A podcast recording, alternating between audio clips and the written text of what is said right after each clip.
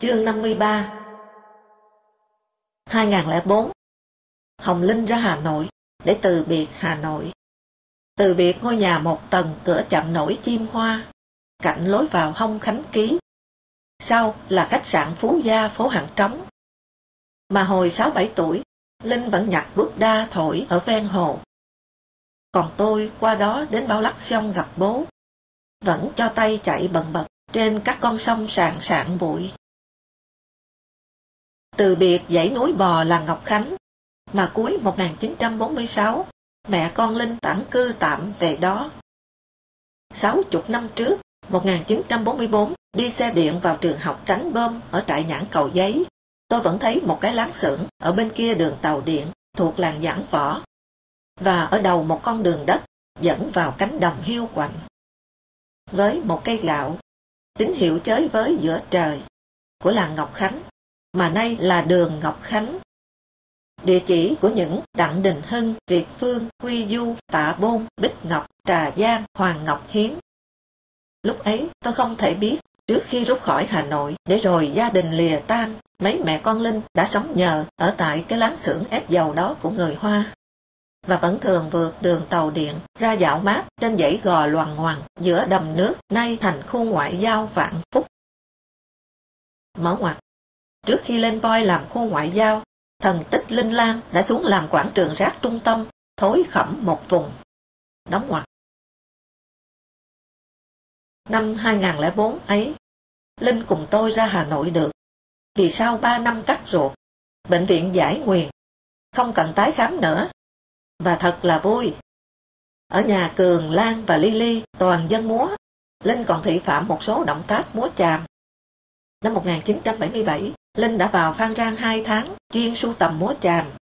Lúc ấy, còn sợ lựu đạn phun rô quăng đến, nhưng dân chàm lại thích Linh múa chàm, hệt con gái chàm. Thì giữa 2005, di căn sang gan, không thể chữa. Tôi đang ở Mỹ, tin dữ làm tôi ngơ ngẩn. Tôi điện hỏi Linh có cần tôi về không, Linh bảo không. Linh đâu biết di căn, con nó giấu. 9 tháng noi gương một vị cốt cực to, uống mật và máu rắn hổ đất na ra cùng sừng tê và mật gấu. Linh đã dậy sớm thổi xôi bán ở gần nhà được cho vui. Vài lần ba bà cháu bị công an đuổi rồi không làm nổi. Cuối 2006 scan thì 3 cái u đã vỡ. Bác sĩ nói sống được 3 tháng nữa. Linh nào hay, tuy vẫn tả cho người đến thăm là gan bị cứng như gỗ đè lên tim, nên tim vốn bệnh thì nay càng khó thở và đau. Mép sườn phải gồ lên một thăng dài rắn cân, đúng hơn là một tảng đá mài. Sang 2007, bắt đầu chống 2 tay lên gác. Tư thế di chuyển nguyên thủy này khiến tôi não lòng. Tháng 4 nằm suốt, nửa cuối tháng chỉ ăn cháo. Người nhão nhanh ghê gớm, da vàng như trát nghệ. 2 tối 23 và 24 tháng 5, Linh có lúc đã nhắm nghiền mắt, người rất lạnh. May lại xoa bóp, chuyện trò với mẹ. Bảo tôi, không tiếng người thân, thấy vắng vẻ là mẹ đi đấy. Không xoa ấm là mẹ lạnh, mẹ đi đấy. Nhiều khi tôi ngỡ như con gái đọc thần chú, buộc giữ mẹ lại. Và mẹ tỉnh lại thật, nhưng không nói không ăn, quá yếu. Các âm nói ra đều dấu nặng, nhấc đầu lên cũng phải nhờ. Trước đó mấy lần, hỏi tôi có thuốc giúp cho chết không, muốn chết lắm. Tôi nói, Linh vẫn rất có nghị lực mà, hãy cố. Biết là nói cho có nói, nhưng thật lòng vẫn thầm mong một điều kỳ diệu. Hy vọng vốn dĩ vô bờ. Một lần tôi nghe Linh bảo hai cháu, giọng đã méo, bà sẽ chết. Bà mong sống tới hè này để dẫn các con đi học bơi. Thương nhất khi hai cháu bé ngồi cạnh, chỉ bảo, bà ơi, bà thè lưỡi ra, không nó thụt vào không kéo ra được đấy bà ạ. Bà ơi, bà ăn đi, ăn để sống 100 năm. Không ai cho bà chết đâu. khi còn hơi sức, thường bảo cháu, bà không muốn chết, để còn xem các cháu lớn lên học hành thế nào. Trên bàn đầu giường là một từ điển Hoa, có kiểu phiên âm mới, Linh không quen, và mấy sách dạy tiếng Hoa. Bà đang dạy cháu lên bãi, khen cháu rất nhớ, viết rất đẹp. Thằng cháu dạy lại bà, monkey, kitchen, chicken, crazy. Con trả lời cô thành ra, ăn kitchen đấy, ha ha, ăn bếp. Crazy monkey, khỉ rồ, ha ha.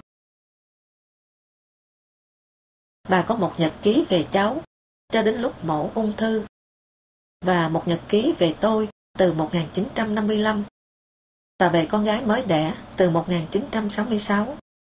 Nhưng nửa chừng thì dừng, và tôi sợ không dám mở. Bìa là hình bích họa tiên nữ múa trong động Đôn Hoàng, mua 3 tháng sau khi đến Đại học Bắc Kinh học Hán ngữ.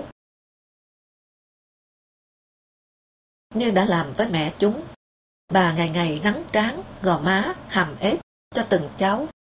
Bà còn từng lấy chỉ cột răng của mẹ chúng lại cho khiết và đều. Kiên nhẫn, như khi bà lên 8, tiếp tận trên Đồng Văn Cổng Trời, Mã Pì Lèng.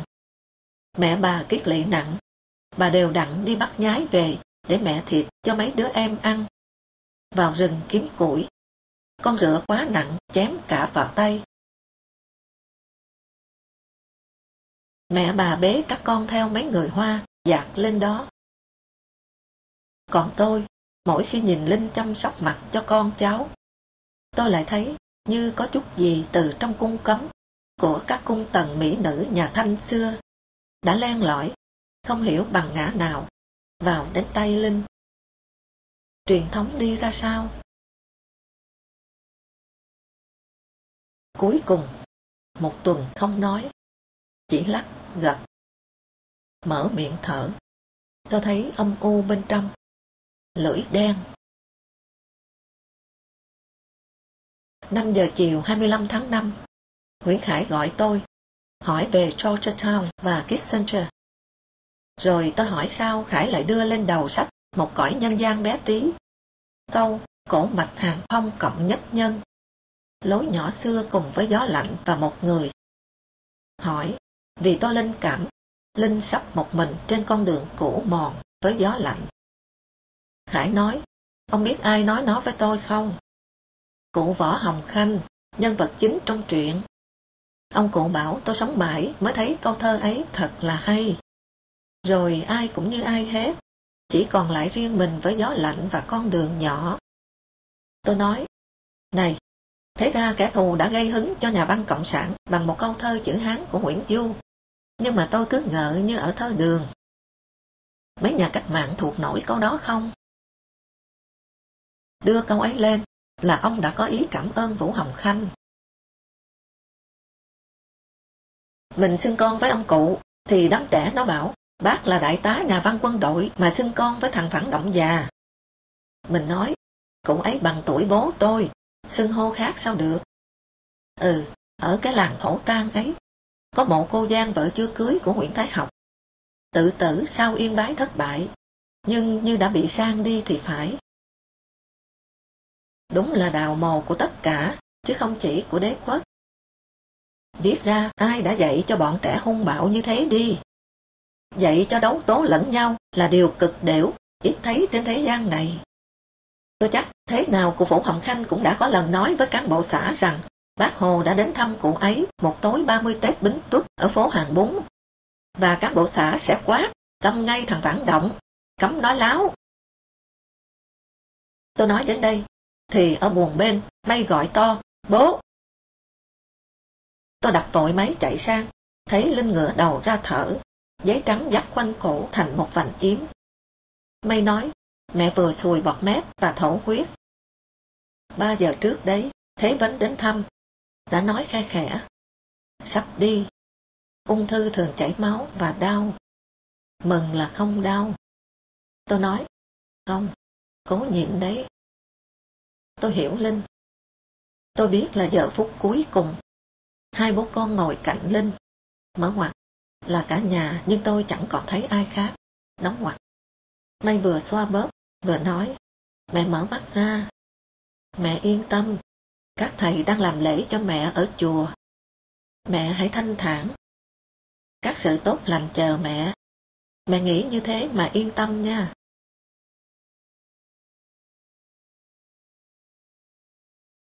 Nhưng mẹ mãi ngửa cổ lên thở. Thở hắt ra. Ở cổ khẽ nhoi lên bập bùng một chấm nhỏ. Giọt sóng này không đủ sức trốn khỏi cái lạnh đang vây kín lấy nó. Bất lực nhưng tự trọng, nó cứ đi theo những lễ tiết chuyển giao ngặt nghèo đã trở thành độc ác và quá thừa.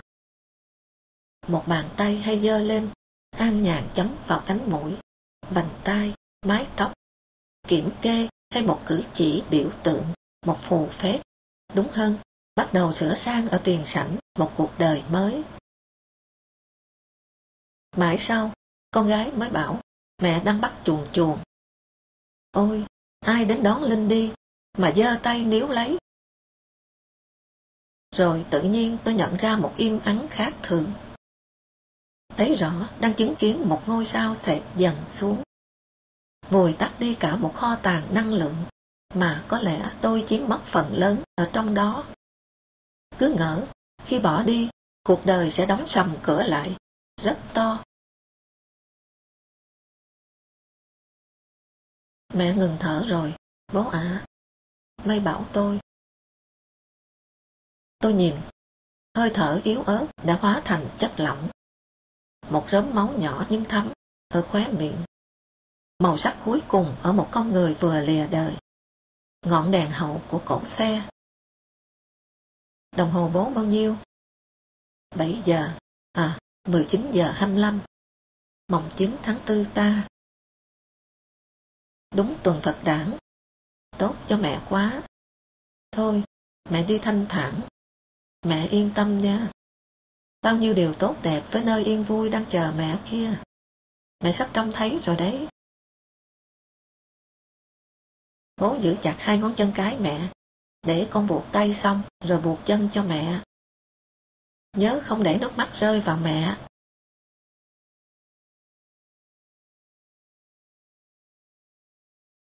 Tôi rất buồn nhưng nhẹ người. Ít ra Linh hết cực hình vượt quan tái. Tôi khẽ xoa mặt Linh, rồi dừng lại trên má phải. 53 năm trước, tôi hôn cái đầu tiên lên đó. Ngoài cửa nhà ăn của lưu học sinh, nơi anh chị em Việt Nam đang liên hoan với hiệu trưởng Đại học Bắc Kinh Mã Dần Sơ. Sau khi Linh hát xong, chàng buông vạt áo em ra. Rất hay. Tôi rủ Linh ra dưới một gốc cây lê.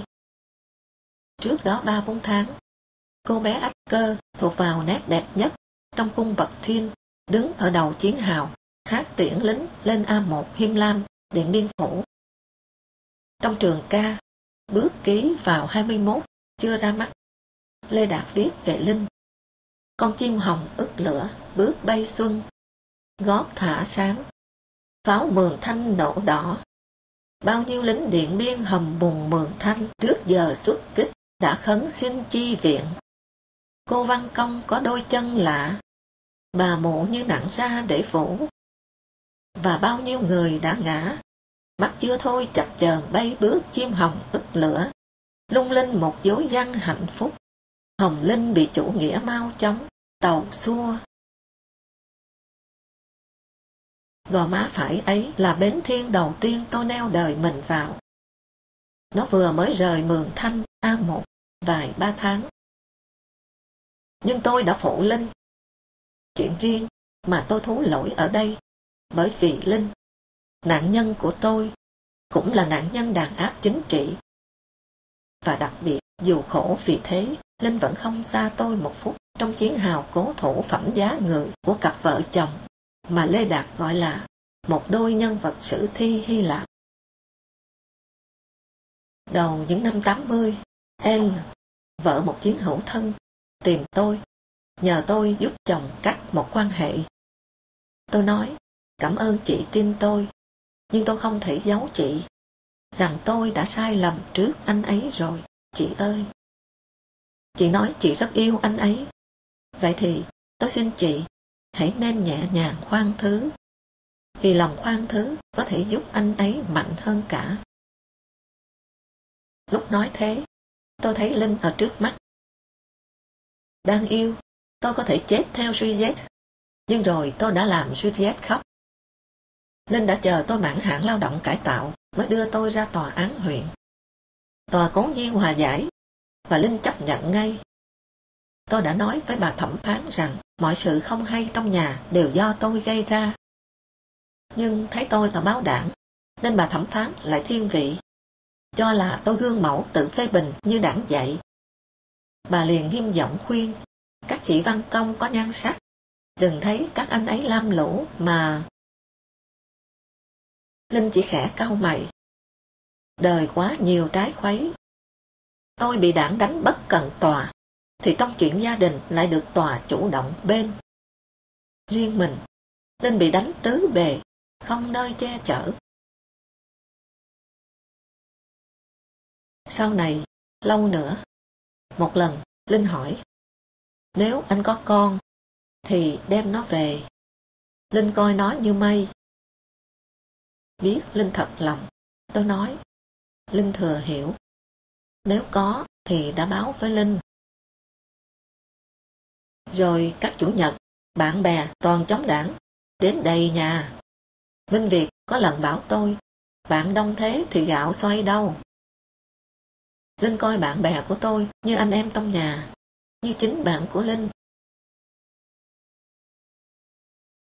Linh luôn trông nom xây đắp cho gian nhà nghèo của chúng tôi.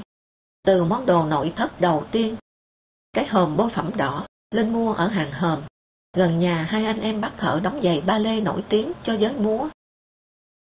Từ hai giá sắt Linh tự đóng lấy bằng chính cái hòm đựng đồ mà trường đại học Bắc Kinh cho tôi khuân gia tài về nước. Từ cái bàn, bốn cái ghế, thùng xà phòng màu dịch thải, thấp tè không lưng không tay. Và mặt ghế là các nắp che đi các thứ tạp nham cất ở trong. Cho đến kiệt tác tạo lên môi trường Linh rất thân quen với cả xóm, là dãy rào tre cho ô rô và tầm xuân mọc tràn.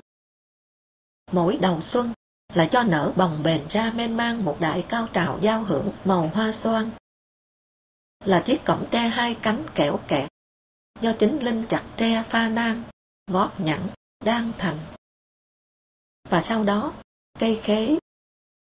Linh đã góp một nét xanh nhỏ bé vào cái thế giới xanh bao la mà chúng ta đang cùng khao khát. Bây giờ, hết cả. Còn lại một thứ của Linh. Cây xoài đồ sộ rợp bóng ở bên phải tam quan chùa Hà.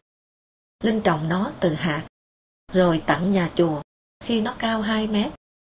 Có lẽ trăm năm sau vẫn còn đó. Linh đã đi. Tôi vẫn ngồi cạnh. May mấy lần dặn bố không được để rơi nước mắt vào mẹ, rồi kéo chăn lên mặt Linh. Nửa giờ sau, tôi mở chăn. May khẽ reo, mặt mẹ tươi quá kìa. Tôi còn thấy Linh hơi mỉm cười, hai mí mắt thành hai vòm trời bằng lặng, êm ả.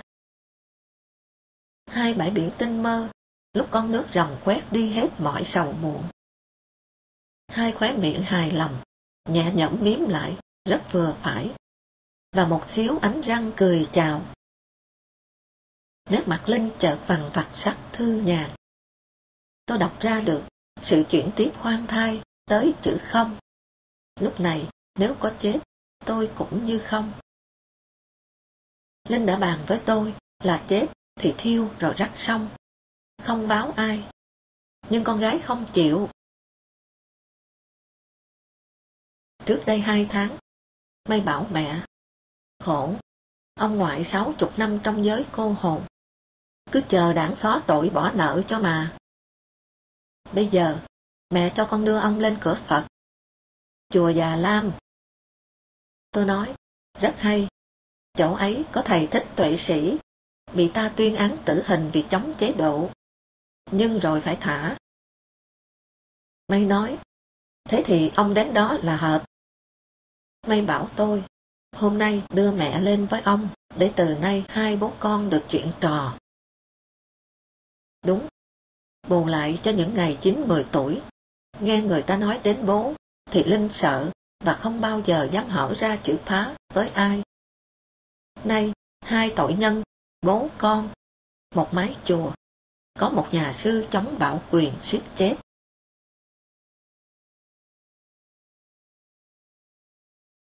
Tình cờ, hôm làm lễ cầu siêu cho cả Linh, thầy tuệ sĩ dẫn đầu các vị sư đi quanh lễ đường. Mỗi lần thầy đi qua mặt, tôi ngồi bệt trên sàn lại cúi đầu, rồi ngước nhìn lưng thầy mỏng dẹt quay đi, mà nghĩ, đạn sút thì làm tan hết cái lưng kia đi. Rồi bất giác nhớ mấy câu của ông, cười với nắng một ngày sau chống thế, đỉnh đá này và hạt muối đó chưa tan, và ve khóc mùa hè mà khô cả đại dương. Tự nhiên yên tâm hẳn. Linh và Phá đến đây là về nhà. Trong hai ngày 26 và 27 tháng 5, giới múa gửi điện hoa, điện chia buồn đến. Đều thương tiếc cô Hồng Linh. Đập chúng, tôi vào một góc tường khóc kín. 20 năm nay, Linh bỏ hội múa, mở ngoặt và cả hai tổ quốc. Đã bảo tôi, tổ quốc là con người đặt ra mà thôi, đóng ngoặt. Nhưng hội vẫn tặng hoài tạp chí Vũ Điệu cùng quà Tết. Cách đây một tháng, một số anh chị em bay vào thăm. Một bước vi sư, nửa bước vi sư. Đời biết nghề, nhưng đời thương số phận, và yêu nữa là cốt cách.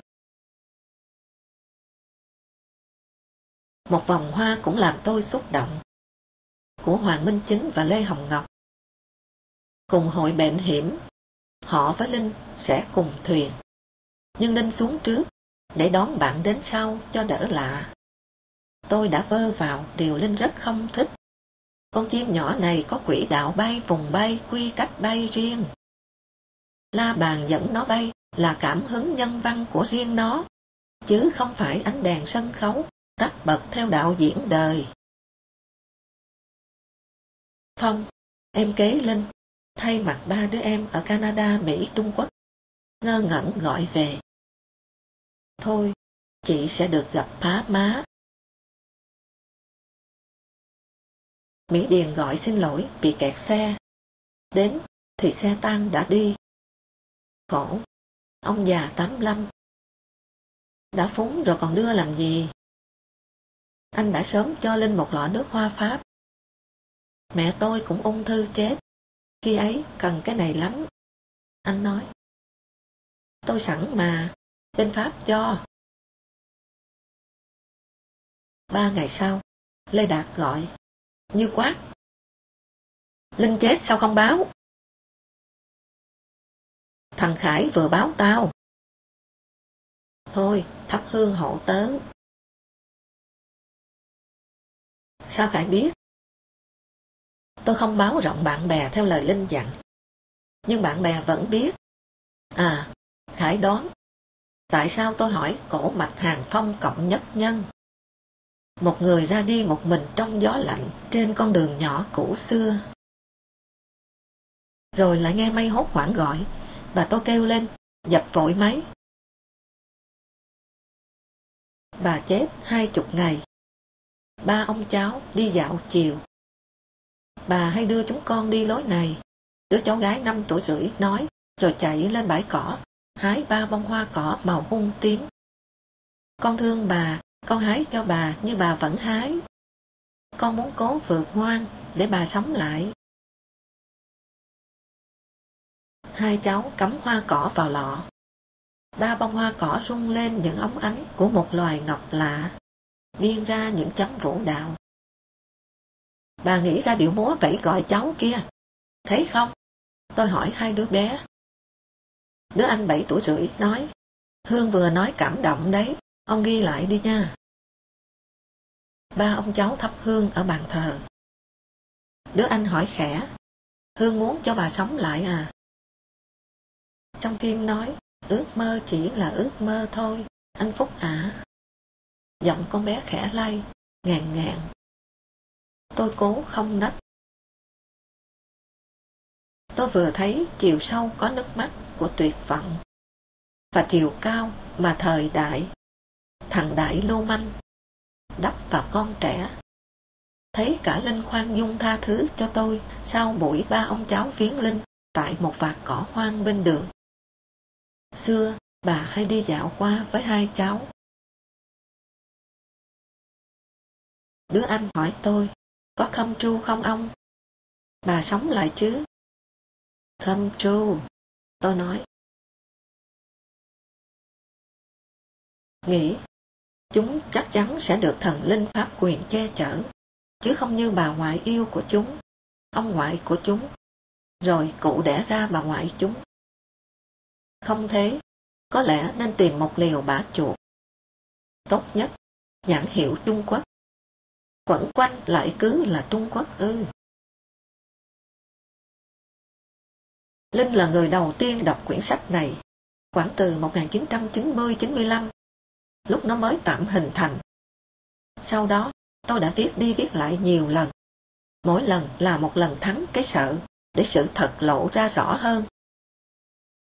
Linh đọc, và chỉ nói, chuyện của Linh còn nhiều lắm. Đúng, chuyện Linh thừa thành một sách riêng. Tôi nói, buồn là anh không có thì giờ.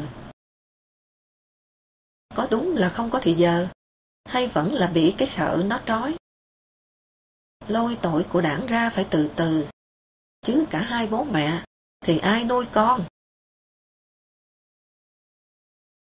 Chuyện của Linh phong phú hơn chuyện tôi. Từ bé đến chết, Linh luôn là nạn nhân, và nạn nhân thì nhiều chuyện hơn người thường. Giá như Linh tự kể chuyện mình bằng ngôn ngữ hình thể, món thiên bẩm mà Linh sử dụng khá tốt. Trong đời mình, Linh nghe tôi hai lần có tính quyết định. Lần đầu, nghe rồi theo tôi, bất chấp kỷ luật đảng. Lần hai, nghe rồi phản đối chiến tranh bạo lực, bất chấp đường lối đảng, để sẵn sàng dấn thân vào những gian nan mới. Chiều ấy, tháng 1, 1964, Nghị quyết 9 vừa công bố trong đảng bộ. Đi làm về, tôi rủ ngay Linh đi bộ từ khu Văn Công Cầu Giấy, đường 32, lên chợ Bưởi, rồi quay luôn về. Tôi nói say sưa, tưởng chừng Linh là người duy nhất trên đời mà tôi cần phải kéo cho xa ra khỏi vùng bóng tối, sắp vây kín lấy đất nước. Và Linh im lặng suốt. Nhưng nhìn mặt Linh, tôi biết Linh gật đầu. Có điều bữa ấy, không phải Linh chỉ có nghe thấy tiếng tôi, còn tiếng của quá khứ như ở sát bên. Bố bị giết, tuổi thơ lầm than mồ côi, chị em mỗi đứa lưu lạc một nơi, chống phái hữu.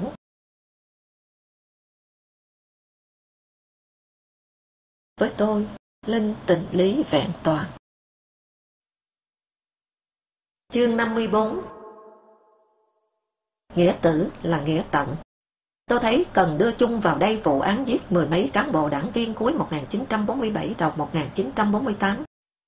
Trong đó có bố vợ tôi, ông Hồng Tông Cúc, chính cựu giám đốc tổng nha công an Lê Giản, người phụ trách của họ thời đó, cũng xin minh oan qua con đường pháp lý chính thức, như Nguyễn Trung Thành đã làm trong trường hợp chúng tôi vậy. Tháng 6, 1992, Lê Giản gọi, đưa tôi xem cái đơn anh gửi Ban chấp hành Trung ương Đảng, đề nghị lập một tiểu ban xét lại vụ giết oan mười mấy cán bộ và đảng viên Trung Quốc cuối năm 1947. Trong đó có Hồng Tông Cúc bạn anh và là bố vợ tôi. Đơn 11 trang lớn, viết tỉ mỉ, xúc động. Theo đó, thì chính Lê Đức Thọ, sau cách mạng tháng 8, đã trao những anh em này cho Lê Giản để tổ chức một nhóm công tác đặc biệt, trực thuộc Lê Giản. Nhóm có quỹ riêng và chỉ làm việc với mình Lê Giản. Rồi Lý Ban xuất hiện, nhóm trưởng Ngô Kỳ Mai hay Ưng Khắc Mùi, cùng tù Sơn La với Lê Đức Thọ. Thế nào rồi hóa thành đặc vụ tưởng giới thạch. Lan cả sang Xìn Xí Phô, cố vấn quân sự Trung Quốc phái sang ta, cũng tù Sơn La với Thọ. Trong hồi ký Một cơn gió bụi, trong 7 yếu nhân Việt Minh Trần Trọng Kim nêu ra, có Phô cùng với Hoàng Quốc Việt, Nguyễn Lương Bằng, Bùi Lâm. Ở Sơn La, Ưng Khải Mùi và Xìn Xí Phô đã dạy tù Cộng sản hát sèn sên, tiến lên, quốc ca Trung Quốc sau này. Họ phần lớn là bạn cũ của Lê Giản. Riêng Ưng Khải Mùi còn kết nghĩa anh em. Ưng Khải Mùi và Hồng Tông Cúc lại thân hơn một nấc nữa, đổi tên cho nhau. Năm 1947, Pháp đánh Việt Bắc, nhằm đúng căn cứ địa Trung ương. Lê Giản bận bảo vệ Trung ương và Hồ Chủ tịch chạy giặc, đã gửi anh em tổ đặc nhiệm này ở ty công an Tuyên Quang của Nguyễn Văn Luân. Tình cờ ghé qua ty, nghe nói có họ ở đây, Lê Đức Thọ đã lệnh giết. Mở ngoặt, Lê Giản khi nói với tôi đã hất đầu, bắt chước động tác ngụ ý thủ tiêu của Sáu Thọ mà Nguyễn Văn Luân làm lại cho anh xem. Đóng ngoặt, đều mất xác. Bố vợ tôi Hồng Tông Cúc lúc ấy 30 tuổi. Trong đơn, Lê Giản viết một câu nói lên hết nỗi lòng anh. Khi tôi quay lại đón anh em, thì như sét đánh ngang tai, anh em đã bị thủ tiêu hết. Vẫn đơn viết, năm 1951-52, một đoàn cán bộ Đảng Cộng sản Trung Quốc sang tìm hiểu vụ này. Lê Giản đã gặp họ, trình bày rằng các anh em đó bị thủ tiêu oan. Đoàn Trung Quốc nghe chăm chú. Lê Giản hy vọng vụ án sẽ được làm sáng tỏ, nhưng rồi mọi sự lại rơi vào im lặng. Lê Giản đành nuốt hận một mình. Từ nay, anh không được phép thổ lộ với ai. Tôi cho rằng, Trung Quốc đã thấy có Lý Bang rồi, thì cho qua. Lý Bang là tỉnh ủy viên Quảng Đông, hoạt động ở Trung Quốc mãi cho tới cuối năm 1945, nên đáng tin hơn số anh em kia. Nhưng Lê Giản nói chỗ này anh không biết. Tôi đánh máy, rồi photocopy nhiều bản, trao lại Lê Giản. Nói, rất cảm ơn anh. Lê Giản nhăn rút mặt lại, đấm mạnh tôi một cái, nói, tao đã đau khổ quá mà mày lại cảm ơn. Tôi ngỡ anh bật khóc. Văn phòng Trung ương báo anh là đã nhận được đơn, sẽ nghiên cứu. Báo tôi, Lê Giản lắc đầu. Thế này là sang bước ôm tép ngâm tôm đây. Còn biết làm sao nữa bây giờ. Hệ thống chân rết Sáu Thọ chăng lên bao la rồi. Phận kẻ bị oan nhỏ như con sâu cái kiến, làm sao mà chòi tới được công lý. Cái thứ vốn bị Đảng coi là xấu xa phản động của chế độ tư bản. Đơn Lê Giản đề nghị minh oan cho hơn 10 cán bộ đảng viên Trung Quốc, là có cả ý kiến của Thiếu tướng Nguyễn Văn Luân, nguyên trưởng ty công an Tuyên Quang thời thủ tiêu nhóm đặc nhiệm. Luân nhiều lần bùi ngùi bảo tôi, lương tâm và trách nhiệm của bọn tôi là phải xin minh oan. Luân và Lê Giản đã lên lại tận nơi các anh em kia từng bị giết. Nhưng nay nhà cửa phố xá đầy đặc cả rồi, không nhận ra nổi địa thế xưa nữa. Linh cho tôi hay. Tháng 2 1998, Lê Giản lại làm giấy chứng nhận. Ông Hồng Tông Cúc là cán bộ hoạt động bí mật của nha công an, bị mất tích trong đợt tập kích của giặc Pháp, đánh lên Tuyên Quang tháng 10 1947. Và đưa cho con cháu của ông Hồng Tông Cúc giữ, cho địa phương đỡ quấy quả. Lê Giản và Nguyễn Văn Luân, quan chức kỳ cựu ngành công an, thường bảo vợ chồng tôi, minh oan cho các đồng chí ấy là chúng tôi làm theo đúng lương tâm người Cộng sản. Vậy thì hai anh đã công nhận rõ rằng người phụ trách Đảng Cộng sản là không có lương tâm.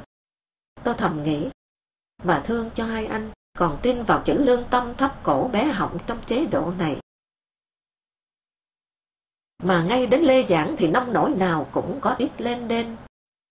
Một hôm, đến anh, tôi thấy anh dập dập xóa xóa, thuật lại thời kỳ bị tù ở Madagascar, được quân Anh giải phóng khỏi nhà tù Pháp, huấn luyện công tác tình báo, như lấy tin, truyền tin, mật mã, điện đài, rồi thả dù xuống Việt Bắc để tìm Việt Minh theo nguyện vọng của các anh.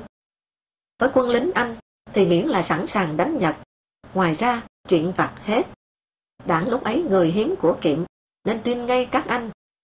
Nhưng nay người ê hề, chế độ phải ngặt nghèo, Đảng cần xét kỹ quan hệ của các anh với đế quốc, để xem có đáng được cấp huân chương trợ cấp không. Có thể tin cậy kỹ thuật tình báo các anh học của chúng, nhưng bụng dạ các anh Đảng phải cảnh giác. Tôi thật không ngờ đến giữa những năm 90, Đảng lại lôi chuyện xưa ra, bắt các anh từng được đảng tin dùng mãi, phải lận đận giải bày tấm lòng son. Một việc làm, nếu biết suy nghĩ, sẽ thấy là hết sức nực cười lố bịch. Ừ, nhưng mà biết thế nào được, nhân dịp khai lý lịch lấy tiền trợ cấp này có khi lại lòi ra chuyện mang trá. Có một chuyện tình cờ rất hay, không hề bàn với nhau.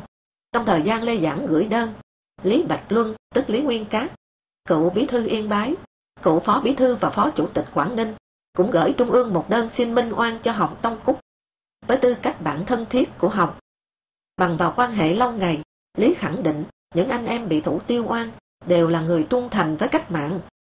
Theo Lý, đây là một vụ giết người oan trái do một cá nhân ra lệnh, không có xét xử của đảng, không cả ai luận tội kết án.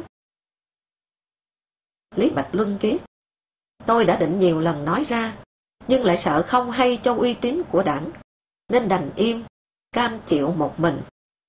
Tôi đã bao đêm không ngủ, nghĩ tới các đồng chí bị giết oan cùng gia đình vợ con họ không còn đâu nương tựa. Lý viết tiếp: cuối 1948, trên đường công tác qua Hoa Kiều Phụ Liên khu 10, tôi thấy ở đó có hai cháu bé giống Hồng Tông Cúc quá, bèn thăm hỏi, rồi đưa về trung đoàn 98 của tôi hoạt động tiểu phỉ ở Đông Triều Đồng Vành, Bến Tắm Hải Ninh. Cháu Hồng Linh là chị, lúc này lên 10, đứa em Hồng Phong lên 8, ba đứa em dưới đều cho làm con nuôi. Mở ngoặt, Linh kể, lúc mới làm bộ đội, nhớ mẹ đau quặn bụng, không đi nổi, cứ ôm bụng ngồi sụp. Có lẽ vì thế mà 70 tuổi từ giả cõi đời liêu xiêu vì ung thư, hay chính mối oan chính trị này di căn sang cơ thể. Đóng ngoặt. Trước đó, mấy mẹ con theo bà con người Hoa lên tận Quảng Bạ, Đồng Văn, Mã Pì Lèng, Cổng Trời, Lũng Cú. Mẹ bị kiết lỵ nặng, chỉ nằm, mà may vẫn sống sót. Chị cả 7-8 tuổi, ngày ngày đi bắt ngoé nhái về, để mẹ thịt cho lũ em từ 1 tuổi rưỡi trở lên ăn. Rồi những ngày theo bộ đội tiểu phỉ, nhìn bộ đội mổ bụng phỉ lấy gan nhai sống. Những tối, cố nhớ xem hôm ấy trong láng có ai coi vẻ tươi tỉnh với mình, thì lén đến chân giường người ấy, mượn tạm dép ra suối rửa chân. Đoạn suối này, hổ đã vồ mất mấy anh bộ đội. Có lần qua vùng bà ngoại tản cư, xin phép về qua thăm. Bà thật ra là bà giúp việc lâu đời trong nhà. Ho lao, được dân cho lên ở một cái láng. Đứa cháu dưới chân núi, ngửa cổ, gọi bà mãi. Bà đi giặt thuê, lại cắm đầu chạy, đến hơn cây số mới đuổi kịp đơn vị. Linh không biết là bố bị giết ở đó, mẹ nay làm cấp dưỡng ở ty công an Tuyên Quang. Cái cơ quan đã giết chồng mình, và bà ngoại ở lại chỗ có xác ông chủ, cũng chết, mất luôn tâm tích. Nghĩa là có thể bố đã nghe thấy tiếng đứa con gái gọi bà. Cả một tuổi thơ gian truân, lặng lẽ tha một quả núi đen ngòm ở trong đầu. Bố nó đặc vụ bị ta thịt.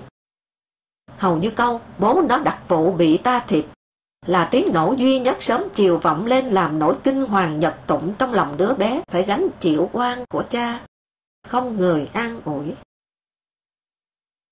Thế mà đứa bé đã không sa vào cái vực đốn mạc là nịnh hót, cầu cạnh xin một con mắt đỡ đần. Thế này là tuổi thơ rên thầm, phản diện, bên cạnh tuổi thơ dữ dội, chính diện đấy. Phùng Quán nhỉ? Một đằng dữ dội vì chiến đấu cho chính nghĩa, một đằng câm lặng vì ở phe phản động.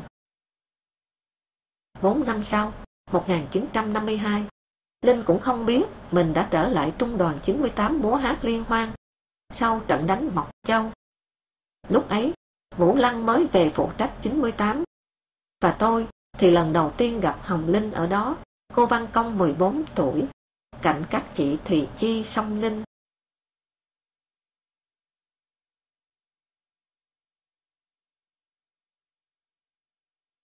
Trở lại đơn Lý Bạch Luân, cuối đời ông viết: là một đảng viên Cộng sản Việt Nam, tôi cả đời hoạt động cho cách mạng Việt Nam, nay đã gần 90, tôi xin Trung ương trước hết vì sự trong sáng của đảng, vì kỷ cương và công bằng xã hội, và vì quan hệ Việt Trung lâu dài, hãy minh oan cho vụ án.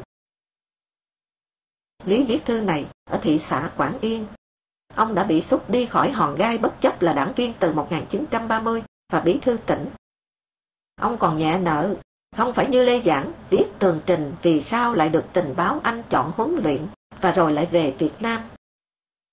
Lẽ ra, ông cũng phải viết vì lý do gì mà Trung Cộng lại cho ông sang Việt Nam chứ nhỉ? Tôi chắc, khi đơn tâm huyết của mình không ai đếm xỉa, mà cứ phải nghe những pháp chế công bằng đạo đức văn minh, thì Lê Giản, Lý Bạch Luân, Nhất Khoát cũng thấy mình đã vớ phải một cha đại biệt, trong tay lăm lăm một khẩu súng sẵn sàng nhả đạn.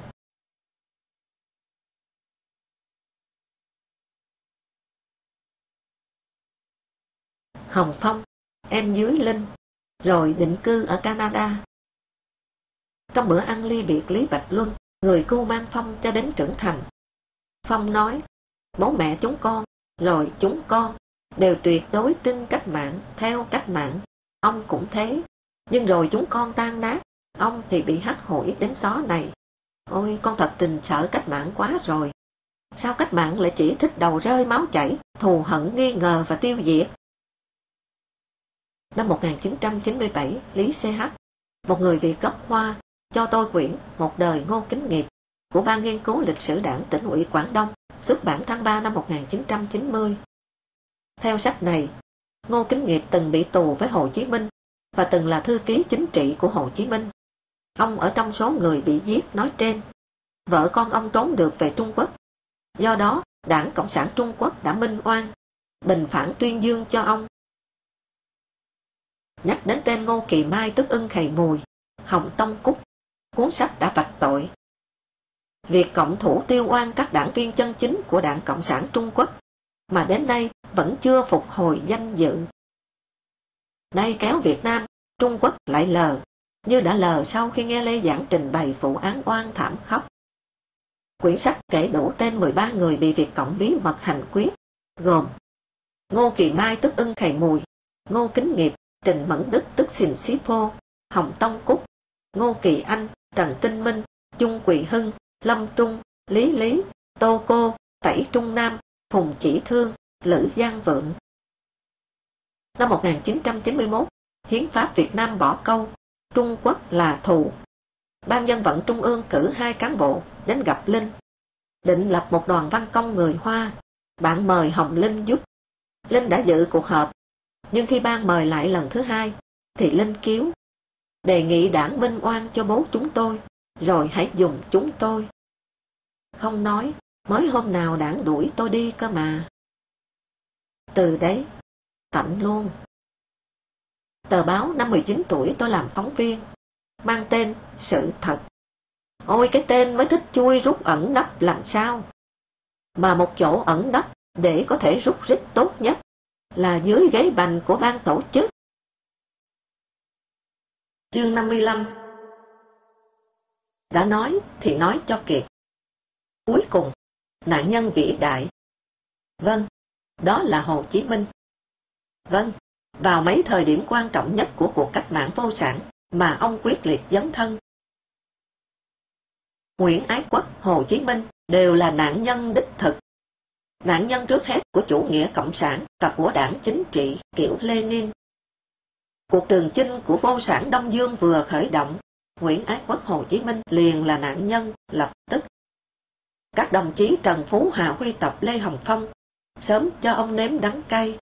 Lập xong Đảng Cộng sản Việt Nam, Nguyễn Ái Quốc tức thì mất ghế, mất đứa con tinh thần, chính cương, mất cả tên dân tộc Việt Nam của đảng. Chửi Pháp thâm hiểm lập Đông Dương, Indochine, nhưng thay ngon cái tên Đông Dương cho Việt Nam. Lệnh Stalin mà.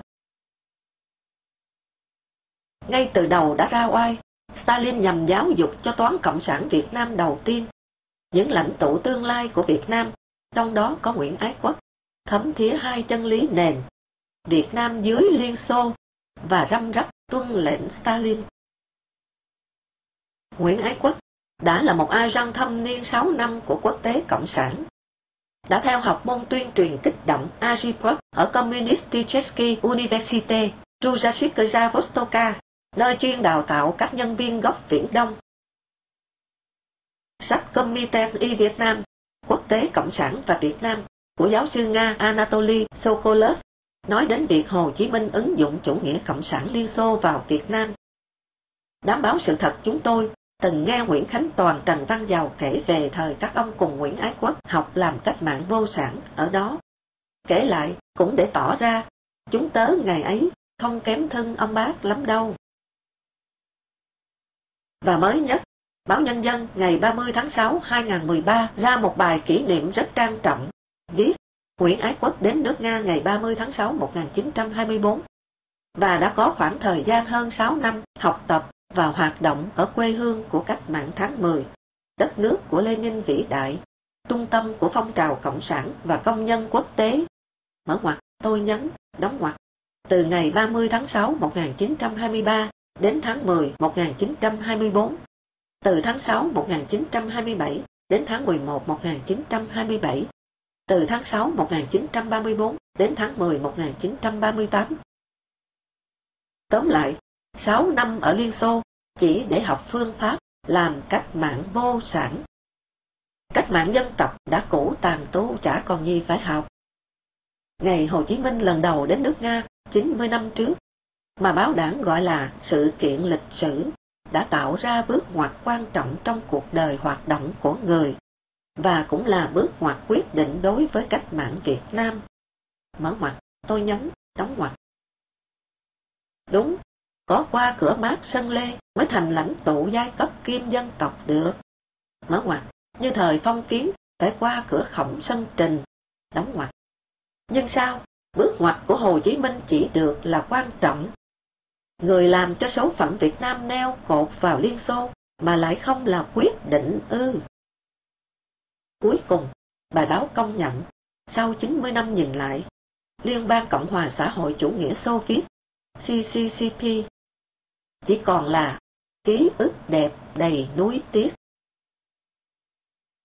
Xong, Chủ tịch Hồ Chí Minh, người Việt Nam đầu tiên khám phá, mở ngoặc, tôi nhấn, đóng ngoặc, ra nước Nga Xô Viết, học tập nước Nga, đã suốt đời giáo dục nhân dân ta, ghi nhớ công ơn to lớn của Lenin và cách mạng tháng 10, trân trọng xây đắp tình hữu nghị thắm thiết, thủy chung, trong sáng giữa nhân dân hai nước Việt Xô, mở ngoặc, Việt Nga ngày nay, đóng ngoặc, mở ngoặc, tôi nhấn, đóng ngoặc. Cài kỹ thêm Việt Nga ngày nay, bài báo muốn dặn rằng Hồ Chí Minh đã báo trước rằng dù có hết là Liên Xô thì nước Nga vẫn đáng quý hơn mọi nước. Một câu hỏi nổi lên, sao đảng bỗng rầm rộ kỷ niệm lẻ ngày Hồ Chí Minh đến Liên Xô? Chắc đơn phương lấy lòng Trung Cộng mà cứ bị ức hiếp hoài, thì lôi ông anh cả ra cho cân lại hai vai hai gánh ân tình, nền tảng của thắng lợi chinh chiến xưa, mặc dù ông đã theo chủ nghĩa tư bản, nhá rau ráu thặng dư giá trị. Theo bài báo, trước khi về nước lập đảng, mở ngoặc, chú ý cực kỳ quan trọng, đảng vô sản, chứ cấm là dân tộc, đóng ngoặc, Nguyễn đã phải nếm đủ mọi thử thách thể xác ở cấp cơ sở để rèn cho mình có đức tính trung thành tuyệt đối với quốc tế và Stalin. Xin đọc tiếp một đoạn nữa. Qua Nguyễn Ái Quốc và các đồng chí của người, cách mạng Việt Nam đã thật sự gắn với cách mạng vô sản thế giới, gắn bó với Lenin và cách mạng tháng 10, mở ngoặc, tôi nhấn, đóng ngoặc. Những người lãnh đạo cách mạng Việt Nam hoạt động và rèn luyện ngay tại cơ quan đầu não và trường học lớn của cách mạng vô sản thế giới là quốc tế cộng sản, mở ngoặc, tôi nhấn, đóng ngoặc. Từ đây, đường lối của quốc tế cộng sản, chính khách kinh nghiệm của nhà nước Xô Viết, công tác đào tạo cán bộ của đảng Cộng sản Nga đã trực tiếp tác động đến sự phát triển của cách mạng Việt Nam.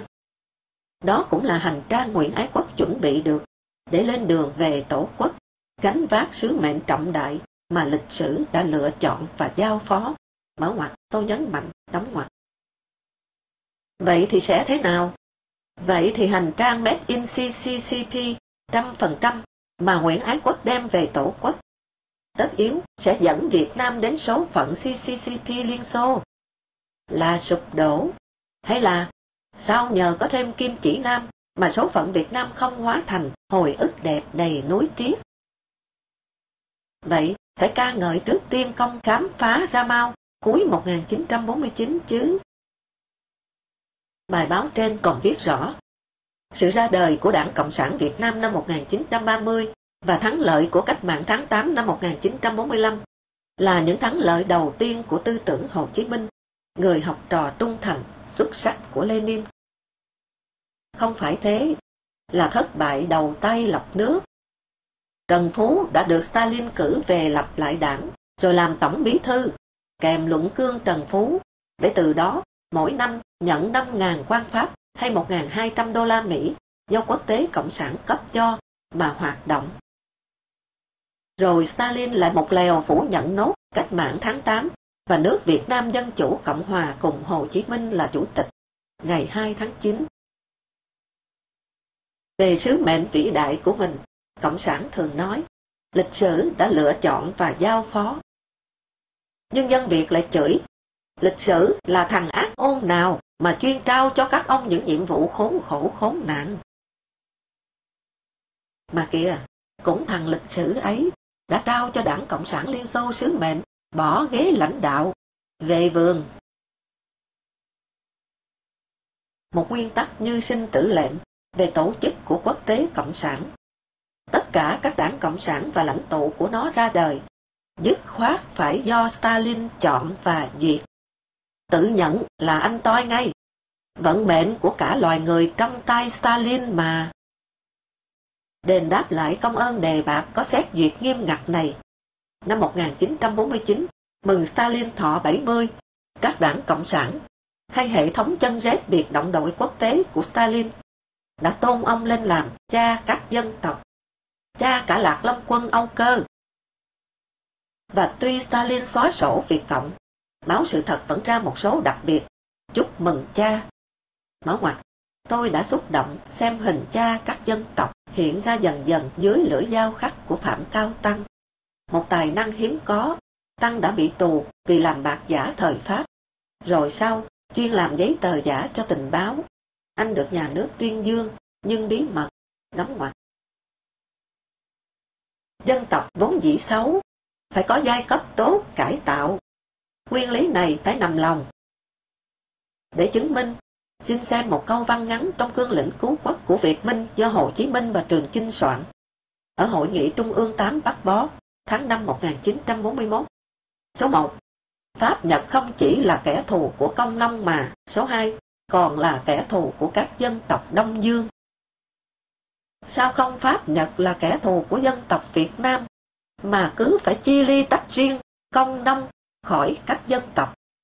Phải lớp lan trên dưới ngăn nắp như vậy, bởi quốc tế cộng sản có cây nỏ thần, chuyên nhằm bắn rụng các chú chim liếu lô bài ca quốc gia. Thêm một chuyện, năm 1935, Trần Văn Giàu ở Nga Xô về Sài Gòn và bị bắt. Tòa án Pháp xử ông 5 năm tù. Và báo Đàn Bà Mới đã lợi dụng dân chủ, đăng gần hết đối đáp của tòa và Giàu. Dẫn một đoạn sau đây. Anh lập lại Đảng Cộng sản Đông Dương có ai giúp tiền cho anh? Tiền của giai cấp vô sản giúp. Năm 1932-33, anh có 600 đồng. Tiền đó của ai giúp? Tôi đã nói là tiền của giai cấp vô sản giúp. Giai cấp vô sản không có quốc gia, không có chủng tộc, không có địa vực, cứ đi tới, đi mãi. Học ở trường đảng Liên Xô càng giỏi, càng lâu, chẳng hạn 6 năm, thì phần dân tộc ở trong lòng càng teo tớp. Người ta nuôi khống anh ư. Không chỉ Giàu, tất cả những ai từng làm a răng biên chế ăn lương của Liên Xô, đều có chung phẩm chất, thờ quốc tế, nhẹ quốc gia, như Giàu thổ lộ ở trên kia. Để rồi hung đúc nên quy luật cao siêu này, chủ nghĩa xã hội bảo đảm cho độc lập dân tộc. Thử giả dụ, nếu giống như trường đào tạo quan lại thuộc địa của Pháp, trường Communist Tietschke Université chuyên dạy lật đổ của quốc tế cộng sản, cũng không nhận Nguyễn Ái Quốc vào học, thì sao? Trên kia nói về đặng nạn nhân đầu tiên của Nguyễn Hồ. Mở ngoặt, Stalin không công nhận đảng Cộng sản do Nguyễn Ái Quốc lập rồi nước Việt Nam Dân Chủ Cộng Hòa và Hồ Chí Minh là chủ tịch, đóng ngoặc. Đến đây, sang đặng thứ hai, nạn nhân Hồ Chí Minh. Ai cũng biết, Nguyễn rất khao khát về quê hương hoạt động. Nhưng sau từ khi ra đi tìm đường cứu nước 1911, mãi đến 1941, 30 năm sau, Nguyễn mới về bắt bó. Thực dân Pháp ngăn chặn.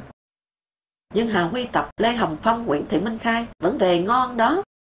Mà Nguyễn Ái Quốc hoạt động bí mật nào có thua. Vậy, đã có người cấm Nguyễn về nước cứu dân, và người ấy phải đủ dữ. Ai đây? Stalin, còn ai nữa? Phải đợi tới năm 1940, khi đệ tam quốc tế cộng sản giải tán, mở ngoặc, để Liên Xô được Mỹ viện trợ mà chống Đức, đóng ngoặc, và trung ương của Nguyễn Văn Cừ đã bị Pháp cất lưới, tức là khi không còn cấp trên cộng sản nào ngăn chặn. Nguyễn Ái Quốc Hồ Chí Minh mới tới sống nhờ đệ tứ chiến khu của tướng Trương Phát Khuê, địa bàn hoạt động quen thuộc của các đảng quốc gia Việt Nam, để bắt liên lạc với trung ương còn lại ở trong nước. Dịp đi bãi cháy, viết hồi ký cho Trường Chinh, tôi có hỏi Trường Chinh tại sao Hội nghị Trung ương 8 tổ chức Trung ương mới mà bác không làm tổng bí thư. Trường Chinh nói, tôi có đề nghị bác làm, nhưng bác kiếu, nói còn bận công việc của quốc tế. Tôi tin là thật, vì không biết quốc tế đã giải tán.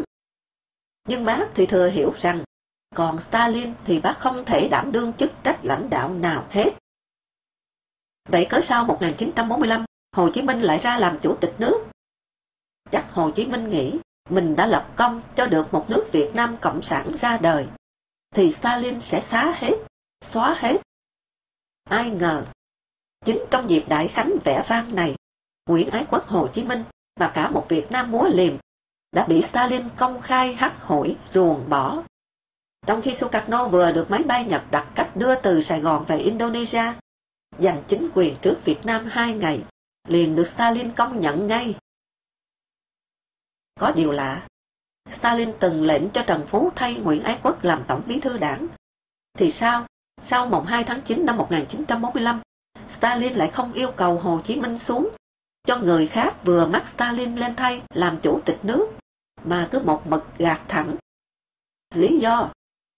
Phải chăng Stalin không muốn De Gaulle thấy ông thân thiết với Việt Cộng? Bãi trấn bảo tôi, lúc chưa bị Pháp bắt, Hồ Huy Tập, Lê Hồng Phong, Nguyễn Thị Minh Khai ở trong trung ương của Nguyễn Văn Cừ vẫn hay cho đàn em ôn lại bài học quốc tế kỷ luật Nguyễn Ái Quốc. Trong đàn em này có Lê Duẩn, đã nghe đàn anh đem bài học phản diện Nguyễn Ái Quốc ra rèn giũa lập trường. Mở ngoặc, chẳng hạn, Hà Huy Tập nói, tớ đã viết hẳn ra rằng chủ trương cách mạng thiếu quan điểm giai cấp của Nguyễn Ái Quốc là ngu ngốc và buồn cười, đóng ngoặc. Thì Lê Duẩn rất khó hình dung Nguyễn có ngày lại lãnh tụ tối cao của đảng và dân tộc. Vậy khi biết Hồ Chí Minh là Nguyễn Ái Quốc thì Lê Duẩn có chột dạ không? Rồi lại biết Hồ Chí Minh cùng Việt Nam Dân Chủ Cộng Hòa bị Stalin tiếp tục lờ nữa, thì Lê Duẩn sẽ phản ứng ra sao? Duẩn tất yếu phải tin anh hùng Stalin vừa chiến thắng Hitler cứu vớt loài người, chứ sao lại đi bên chầm chập Hồ Chí Minh ôm tình báo Mỹ ở bên mình? Khó mà không dành lòng nghi ngại sẵn ở một bên. Từ đầu thập niên 50, vùng căn cứ trong Nam tự nhiên có kiểu gọi mới. Cụ Hồ là đèn 500 buri, Duẩn 200 buri. Dư luận cho rằng độ lít, độ rọi này do 6 thọ định lượng, và như vậy là Thọ lờ hẳn tổng bí thư Trường Chinh. Không được vào bộ chính trị nên Thọ ức hay bất mãn thì bị đẩy vào Nam. Có ý kiến nói, sau khi được Duẩn truyền cho Thọ các nhận định của lãnh tụ Stalin về Nguyễn Ái Quốc mà cánh Hà Huy Tập phổ biến cho các ủy viên trung ương thời Nguyễn Văn Cừ, 6 thọ liền hàng phục lẹ Lê Duẩn và nảy ý thò Duẩn. Ít ra, Duẩn đã cùng công tác với các vị từng hoạt động với đệ tam quốc tế. Hàng phục đến mức 6 thọ xưng em với Lê Duẩn. Nhưng hai người chưa dám đụng đến Hồ Chí Minh. Mai Lộc, đạo diễn điện ảnh, cho tôi hay là khi anh về thăm vợ, Thọ đã nhờ anh mang mấy quyển album chống Pháp của quân khu 7 cho Duẩn, lúc ấy ở nhà gia đình vợ anh. Trên đường đi, chính mắt Mai Lộc đọc lời Thọ đề tặng Lê Duẩn và ký "Em, Sáu Thọ".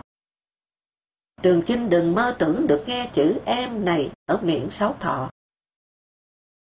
Nếu tin cậy nhìn Hồ Chí Minh, thì 1946, Lê Duẩn đã không chê ngay hiệp định sơ bộ và tạm ước 6 tháng 3, đã không phê phán sau Điện Biên Phủ, sao không đánh một lèo đi để giải phóng cả nước. Rồi sau này, định cho Nguyễn Chí Thanh thay Hồ Chí Minh làm chủ tịch nước, và cuối cùng, để tuổi già, bác có những ngày hiu hắt xứ người, vân vân. Tinh thần cơ bản của Hội nghị Trung ương lần thứ 9 khóa 3 là gì? Là Lê Duẩn bắt đầu cho tư tưởng Mao công khai đổi ngôi, lên làm tư tưởng Lenin trong thời đại ba dòng thác cách mạng Á Phi La. Lấy thiên hạ đại loạn Trung Quốc được nhờ là mục tiêu cụ thể trước mắt.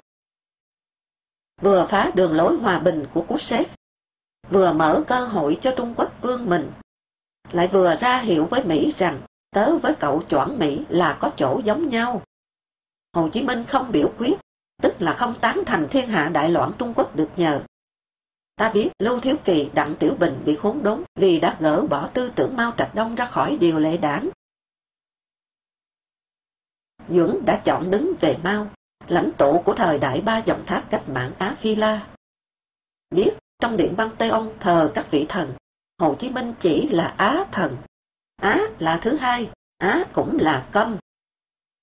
Trước việc Stalin lờ Hồ Chí Minh và nước Việt Nam Dân Chủ Cộng Hòa, trong lớp phụ trách của đảng khó tránh khỏi có hai cách nhìn.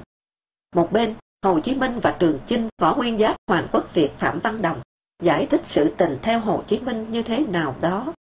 Và một bên là Lê Duẩn vân vân, giải thích theo những người đã khuất: Trần Phú, Hà Huy Tập, Lê Hồng Phong, Nguyễn Văn Cừ. Với cách nhìn lãnh tụ riêng biệt, hai phe cùng tồn tại, chờ đến lúc quyết liệt chống nhau. Lúc quyết liệt, đều có tay ấn của lãnh tụ tối cao ngoại bang dính vào nữa, hoặc Stalin hoặc Mao Trạch Đông. Thế nhưng, xin đi tiếp dòng chuyện. Tại sao đang lờ hẳn, thì đến 1950 Stalin lại tiếp Hồ Chí Minh, và đang khai trừ trục xuất, thì lại quay sang Lưu Duẩn. Ngày 1 tháng 10, 1949, Trung Cộng lập nước Cộng hòa Nhân dân Trung Hoa, và Mao sẽ đi gặp Stalin đầu năm 1950. Hồ Chí Minh sang Bắc Kinh dịp đó, nhưng phải chờ Mao hội kiến Stalin xong. Lần đầu tiên hai lãnh tụ Cộng sản sừng sỏ hội đàm, một người đã bị thành trì cách mạng dập tên xóa sổ, thì sao mà cùng dự được? Ở đây, lại mượn báo đảng ngày 30 tháng 6, 2013. Cuộc gặp gỡ của Chủ tịch Hồ Chí Minh với đồng chí Stalin tháng 2 1950 có ý nghĩa vô cùng quan trọng. Đây là cơ hội thuận lợi, mở ngoặc tôi nhấn, đóng ngoặc, cho Chủ tịch Hồ Chí Minh được trực tiếp trình bày với các nhà lãnh đạo Liên Xô về tình hình cách mạng Việt Nam, về những chủ trương đường lối của Đảng Cộng sản Đông Dương và chính phủ nước Việt Nam Dân Chủ Cộng Hòa đang tiến hành, để nhận lấy sự ủng hộ, giúp đỡ của Liên Xô từ đấy. Vậy nay thì cơ hội thuận lợi ở đâu ra? Ở Mao. Phải nói đến vai trò rất lớn của Mao Trạch Đông trong việc trục vớt Việt Cộng trở lại phe Cộng sản, tuy Việt Cộng không nhắc đến nó bao giờ. Từng hai phe đánh trượt thí sinh Hồ Chí Minh, thì nay, nghe Mao, Stalin đã gặp Hồ Chí Minh và cho gia nhập phe, và cho Trung Cộng phụ trách luôn Việt Cộng, để ghi nhận cho Trung Cộng cái công vớt nạn nhân bị chính Stalin đẩy té biển, đồng thời cũng là để hối lộ vị anh hùng đã làm cho con sư tử Ngũ Phương Đông thức dậy, nhưng lại kỹ xô bằng cách vừa cho Mao gộp vấn đề Biển Đông và Việt Nam vào chung một hồ sơ Trung Quốc, lại vừa giúp Stalin lánh xa cái người Stalin từ lâu đã không ưa. Bởi thế, 1951, ở hội nghị San Francisco, Liên Xô đòi Biển Đông và mấy quần đảo, trong đó có Hoàng Sa, Trường Sa, cho Trung Quốc, bất cần Hồ Chí Minh nghĩ sao. Còn lại vấn đề này, Mao xin Stalin nhận Hồ Chí Minh và Việt Nam là do động cơ vô tư trong sáng, hoàn toàn vì lợi ích quốc tế vô sản của Mao, hay sao? Câu trả lời ở trong sách trắng của Hà Nội, công bố năm 1979. Té ra, từ rất lâu, sóng bạc Biển Đông đã lấp lóa trong tầm nhìn đại hán của Mao. Trước khi lên cầm quyền toàn cõi Trung Hoa, Mao đã nuôi mộng xơi cả Việt Nam. Nay cơ trời đã hé rạng cho Trung Hoa, nên mới run rủi cho Việt Cộng tự nguyện đem mình đến, xin làm phên dậu để Mao thao túng, sử dụng cái yếu địa này làm bàn đạp vươn ra xây chính khúc lưỡi bò. Vậy là cùng với chính quyền công nông đầu tiên xuất hiện ở Đông Nam, mầm họa của dân tộc cũng cắm rễ luôn vào cơ thể Việt Nam. Trong tay Xô Cộng, Trung Cộng, ý hệ Cộng sản đã trở thành một thứ ngựa thành toa. Trong kho lưu trữ văn kiện của Liên Xô và Bắc Kinh, không thể không có các biên bản ghi chép buổi Stalin và Mao Trạch Đông bàn về có nên công nhận Việt Nam và cố nhiên cả Hồ Chí Minh hay không. Tôi cũng đã nhiều lần thầm hỏi, điều gì khiến Hồ Chí Minh quên nhanh được các sầu tuổi Stalin Mao gieo cho cụ? Chỉ thấy, báo Đảng viết, Hồ Chí Minh đã nói, Việt Nam có câu tục ngữ, uống nước nhớ nguồn.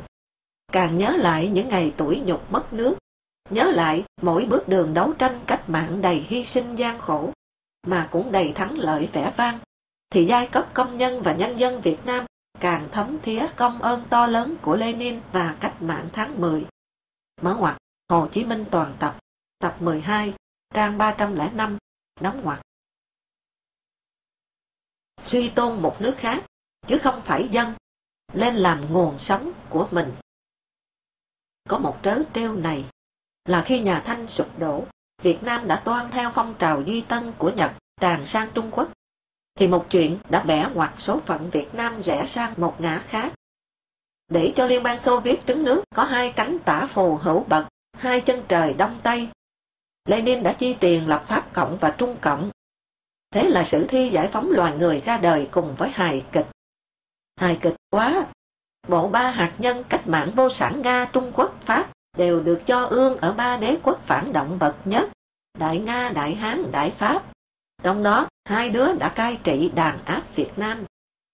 Là hài kịch, nên Liên Xô búa liềm vẫn giữ y nguyên đất đai đế quốc Nga, nằm trên 14 múi giờ, gồm hơn 100 sắc tộc và 200 ngôn ngữ đàn em.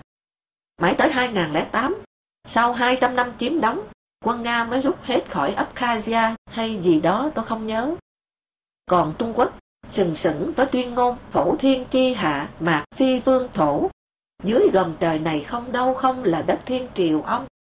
Và đến nay, lại thêm mạc phi vương hải, không đâu không là biển ông. Cho nên, mới vài chục năm dương búa liềm lên, mà đã đánh Việt Nam 3 lần, 2 lần ở biển. Đánh Ấn Độ, Nội Mông, Liên Xô, Tajikistan. Và đặc biệt, trong khi đế quốc trụi đi, thì vô sản này cứ phình ra to thêm, và phình sang đầu óc Việt sớm hơn cả đất biển. Nhưng Đảng lại coi là đại thắng lợi của chủ nghĩa Mác Lê và tư tưởng Mao Trạch Đông. Lịch sử Việt Nam đã chịu hai ý hệ thống trị, Khổng và Marxist Lê Mao, đều từ Trung Quốc sang và đều gây khiếp đảm cho kẻ theo nó. Quốc gia có số phận như cá nhân, chúng ta vớ phải một hàng xóm sống với tiêu chí kép phổ thiên chi hạ mạc phi vương thổ và vô sản tứ hải giai huynh đệ. Ngã nào anh ta cũng giăng lưới cắm đăng hết, mà chúng ta xem vẻ lại mết anh ta, không cho chúng mày thoát thật. Một chút so sánh ngộ nghĩnh, Mỹ, kẻ thù muôn đời muôn kiếp không tan, thì toàn chịu lép trước Việt Nam, rút quân tốn kém bao tiền của mạng sống, mà chẳng sơ mối gì, trừ nghe chửi. Hòa bình buôn bán thì nhập siêu. Trong khi anh răng toàn xơi của em môi, chiếm luôn biển đảo, cả vú lấp miệng em, rồi xuất siêu, trúng thầu. Ngay đến dân số cũng kỳ dị. Dân Việt cả triệu di cư sang nhờ Mỹ, còn dân Trung Quốc lại thành làng thành phố sang sống nhờ Việt Nam. Lần thứ ba Hồ Chí Minh là nạn nhân lớn, là vào hồi nghị quyết chính. Vào chính lúc Mao dạy, một tách đôi, là quy luật biện chứng để phá sự thống nhất của phong trào Cộng sản. Tấm lòng son hai vai hai gánh ân tình của Hồ Chí Minh liền chịu cơn thử thách kinh hoàng, lớn đến độ, sau đó Hồ Chí Minh ngồi chơi xơi nước, còn suýt theo máy bay đâm xuống đất. Thoát nạn để chứng kiến hai cộng sự cùng mình làm nên Việt Nam Dân Chủ Cộng Hòa hạ đài thiểu não. Tôi đã đùa bảo Hoàng Minh Chính, vì tên tuổi Hồ Chí Minh quá chói lọi, nên vụ án này mới cho đổi tên ông. Có người muốn là vụ án Hồ Chí Minh cơ. Tháng 7 1966, cụ Hồ kêu gọi dân Việt đánh Mỹ. Thế nhưng chưa đầy nửa năm, sức khỏe cụ bỗng sa sút nghiêm trọng, khó đi lại, chỉ nằm, phải sang Trung Quốc chữa bệnh. Sao sức khỏe cụ sa sút nhanh thế?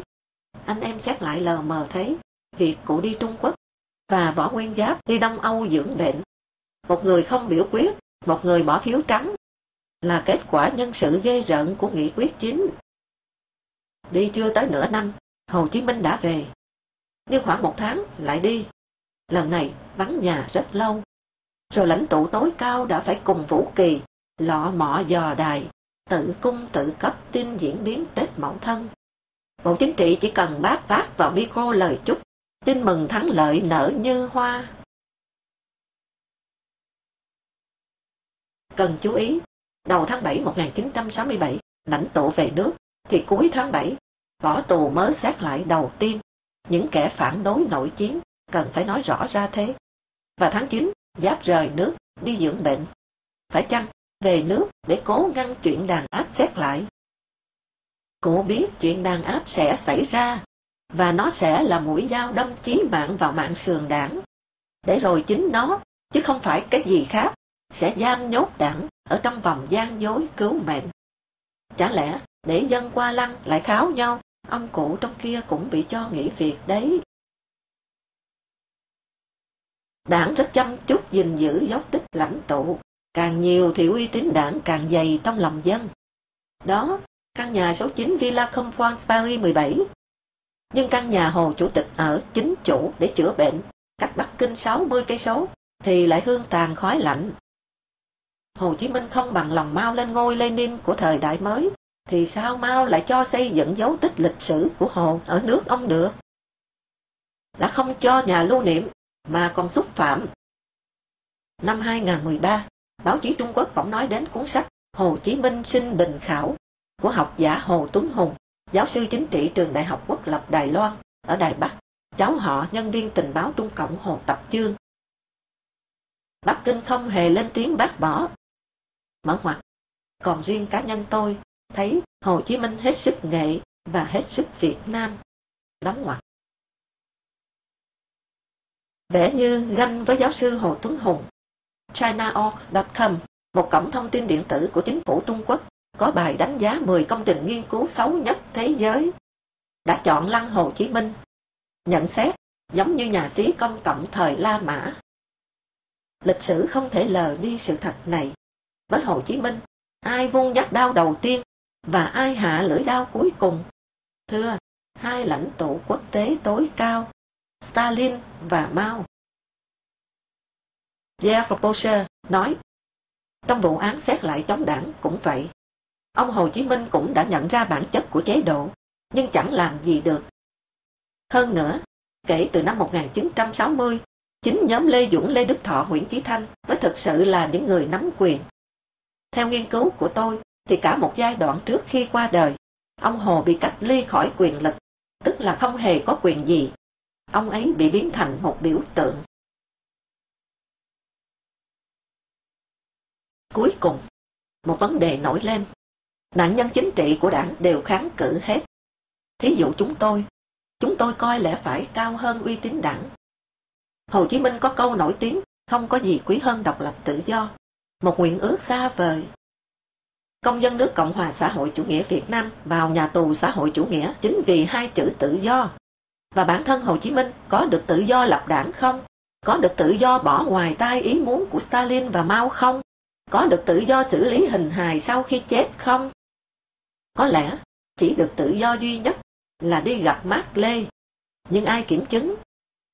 Chưa nói dân tiếc, giả như bác nói đi gặp cả Trần Hưng Đạo, Lê Lợi, Quang Trung nữa. Ta có thể thấy lòng trung của Hồ Chí Minh với Lenin, Stalin, Mao là vô bờ. Và phải chăng vì thế mà lòng trung của Hồ Chí Minh với nước Việt, dân Việt không âm ấp? Hồ Chí Minh còn một câu nữa: không sợ thiếu, chỉ sợ không công bằng. Nhưng vừa độc lập, công bằng liền bị vi phạm. Bác Hồ kêu gọi tuần lễ vàng, dân hưởng ứng nồng nhiệt, và vàng đó đã được hối lộ cho tướng lĩnh Tưởng Giới Thạch ở Hà Nội, để họ không thực hiện nhiệm vụ cầm Hồ diệt Cộng, bắt giữ Hồ Chí Minh, ép Cộng sản rút lui. Vì lợi ích dân mà phải hối lộ bẩn thỉu, còn tạm xá, nhưng đằng này hối lộ thành công, yên ổn đâu đấy rồi, đảng liền theo đúng chủ thuyết tiến lên, cầm dân miệt chủ, giữ dân làm kẻ bị lãnh đạo, còn đảng thì nắm hết, hưởng hết. Phải nói, trong khi cho quân tưởng vàng, bác cũng cho dân những lời châu báu.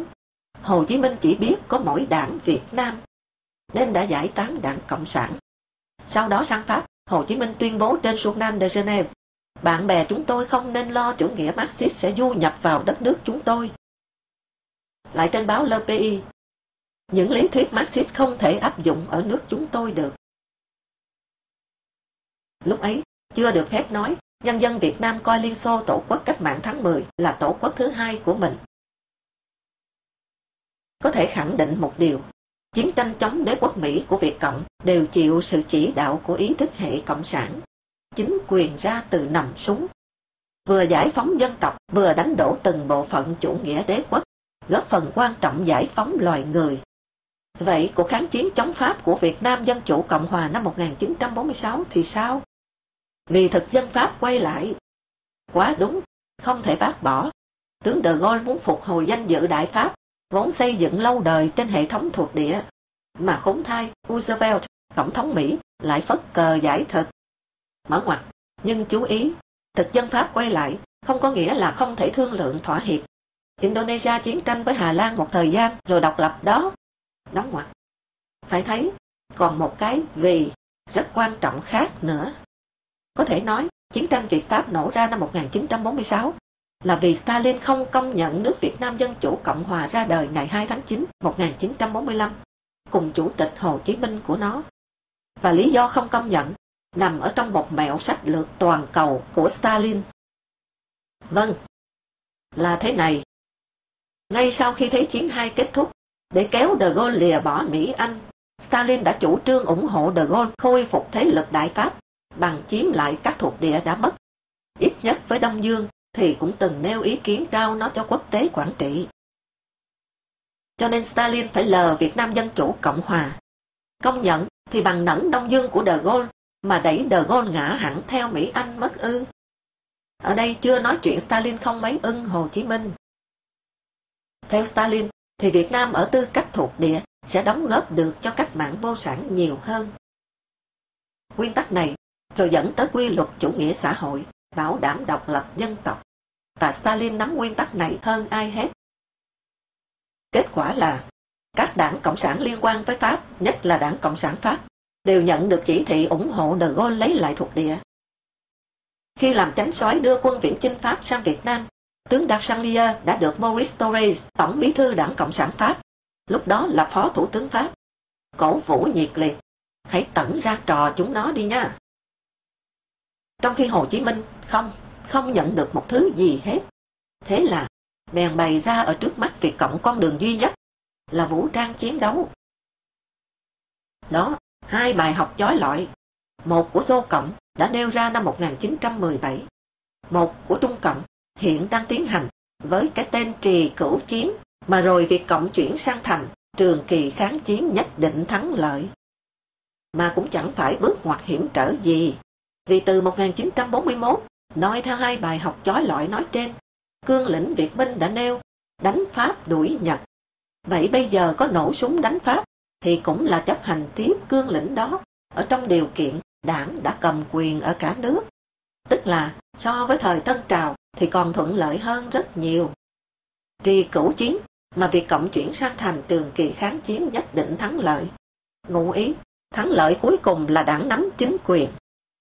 Nếu chẳng may kẻ thù có mạnh hơn, thì tạm dạt sang lánh nạn bên Quảng Tây, chờ thời cơ. Cù cưa chiến, Việt Nam dứt khoát phải do Cộng sản lãnh đạo, dù đất cát có bị nát bươm ra vì bơm đạn. Thử giả thiết, nếu Hồ Chí Minh nhận được của Stalin chỉ thị thỏa hiệp với Pháp, thì Việt Cộng sẽ chấp hành tập lự. Việt Nam sẽ theo đúng tạm ước và hiệp định sơ bộ đã được Hồ Chí Minh ký kết mà gia nhập Liên hiệp Pháp. Nghĩa là sẽ không có cuộc kháng chiến chống Pháp, hoặc có thì cũng chống kết thúc. Cùng chuyện mở biên giới cho Kim Chỉ Nam vào chỉ đạo cách mạng Việt Nam. Sẽ không có hàng hà sa số các loại nạn nhân, trong đó có Hồ Chí Minh. Cũng có thể có người nói, không, Hồ Chí Minh sẽ chống lại. Vâng, dám chống thì đã không có cải cách ruộng đất, thảm họa của dân Việt. Kịp tới cuộc kháng chiến chống Mỹ, tình hình lại càng khác xa nữa. Stalin không còn, Lê Duẩn xoay trục, đã suy tôn Mao lên làm Lenin thời đại cách mạng Á Phi La. Đền lại, ở Việt Nam, Mao Trạch Đông xoay trục nhân sự, thì Lê Duẩn, Nguyễn Chí Thanh vọt lên. Còn nếu nói không bạo lực là phản động, thì các vị Gandhi, Phan Chu Trinh, Nelson Mandela, Martin Luther King, Aung San Suu Kyi đều đáng phỉ nhổ cả sao. Đến đây, có thể khép lại phần bàn về nạn nhân Nguyễn Ái Quốc Hồ Chí Minh. Nên nhớ, nạn nhân vĩ đại thì dễ dắt díu cả một đất nước, một dân tộc, nạn nhân theo. Để tránh chuyện này, các nước, người ta đòi dân phải bỏ phiếu bầu người cầm quyền. Anh trình cương lĩnh của anh ra, dân đánh giá rồi chọn. Lúc này thì ứng cử viên thường là đẹp đẽ phô ra, xấu xa đậy lại. Nhưng Hồ Chí Minh đã đem giấu lý tưởng huy hoàng nhất của mình đi, mục tiêu cộng sản. Vừa mới quen hơi bén tiếng, mà Cộng đem mình ra chọi, thì Cộng thua là cái chắc. Dân không ưa công hữu, thứ ảo thuyết ngoại lai. Nhưng Cộng phải bằng mọi cách tồn tại ở xứ sở này. Ồ, tồn tại! Hamlet đã tự hỏi, tồn tại hay không tồn tại, to be or not to be.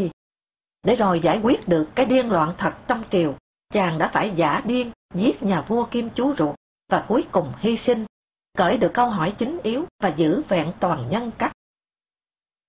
Đằng này, Hồ Chí Minh và Việt Nam Dân Chủ Cộng Hòa tồn tại là nhờ tay Stalin và Mao, và dân Việt Nam bèn trúng độc như nàng Ophelia thơ ngay. Trong Hamlet, các nhân vật chết hết.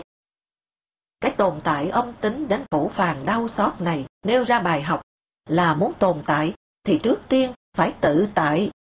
Đức Phật Gotama, Thích Ca Mâu Ni đã chỉ ra con người phải là chỗ dựa của chính mình, chớ tìm trú ẩn nơi khác. Tự tại mới độc lập đầu óc để nhận rõ tốt xấu, không dễ dàng và đam mê dâng nộp mình cho cái ác. Xong chúng ta lại mắc nợ đồng lần, dân nợ đảng cái công giải phóng, để rồi cả đời vâng lời đảng.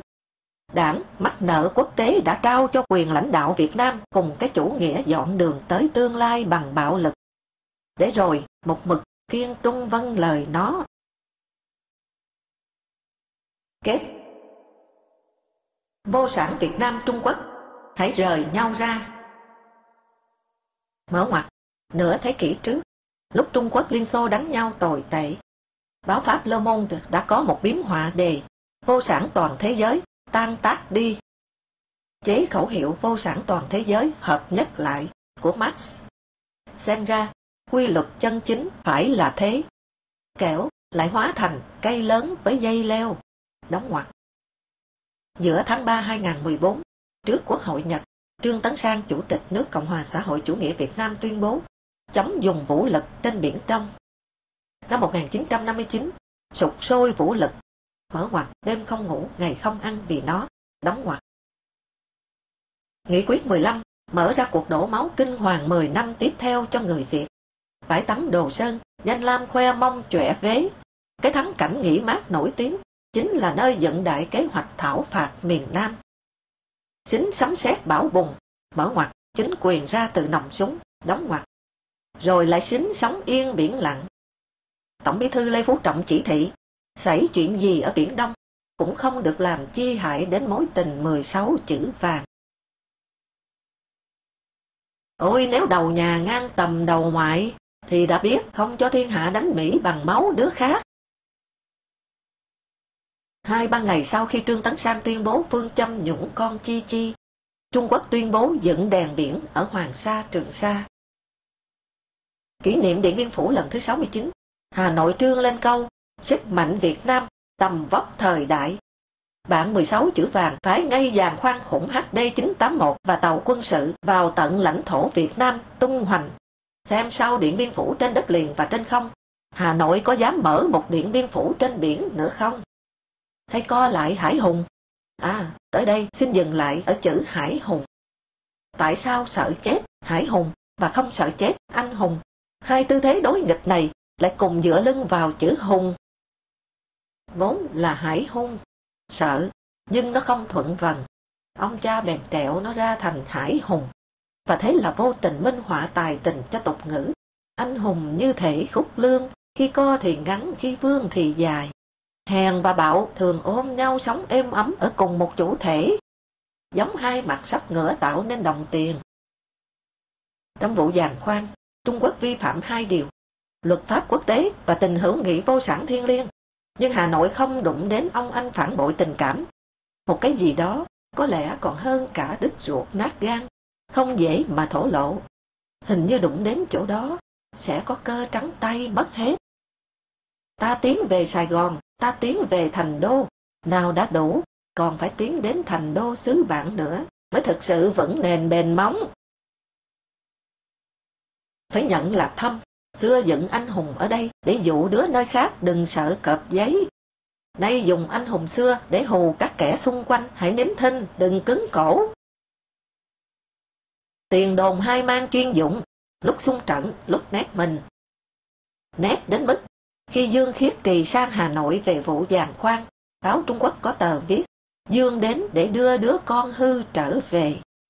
Quyền huynh thế phụ thật. Không thể không nói đến lời lẽ của báo Hoàn Cầu thời nay, tiếng Anh, phụ bản của Nhân dân Nhật báo. Mở ngoặt, báo Nhân dân Hà Nội cũng ra một tờ thời nay, bắt chước, đóng ngoặt. Viết, ngay sau khi Lê Hồng Anh sang Bắc Kinh, Hàn gắng sức mẻ trong vụ giàn khoan. Việt Nam đối đầu với Trung Quốc là chiến lược không thông minh. Việt Nam nên uyển chuyển hơn khi quan hệ Việt-Trung trở nên canh chẳng ngọt cơm chẳng lành. Hai nước cần nhìn vào thực tế để thỏa hiệp trong những thời điểm nhất định. Mở ngoặt, uyển chuyển là tu từ của cúi đầu, khom lưng.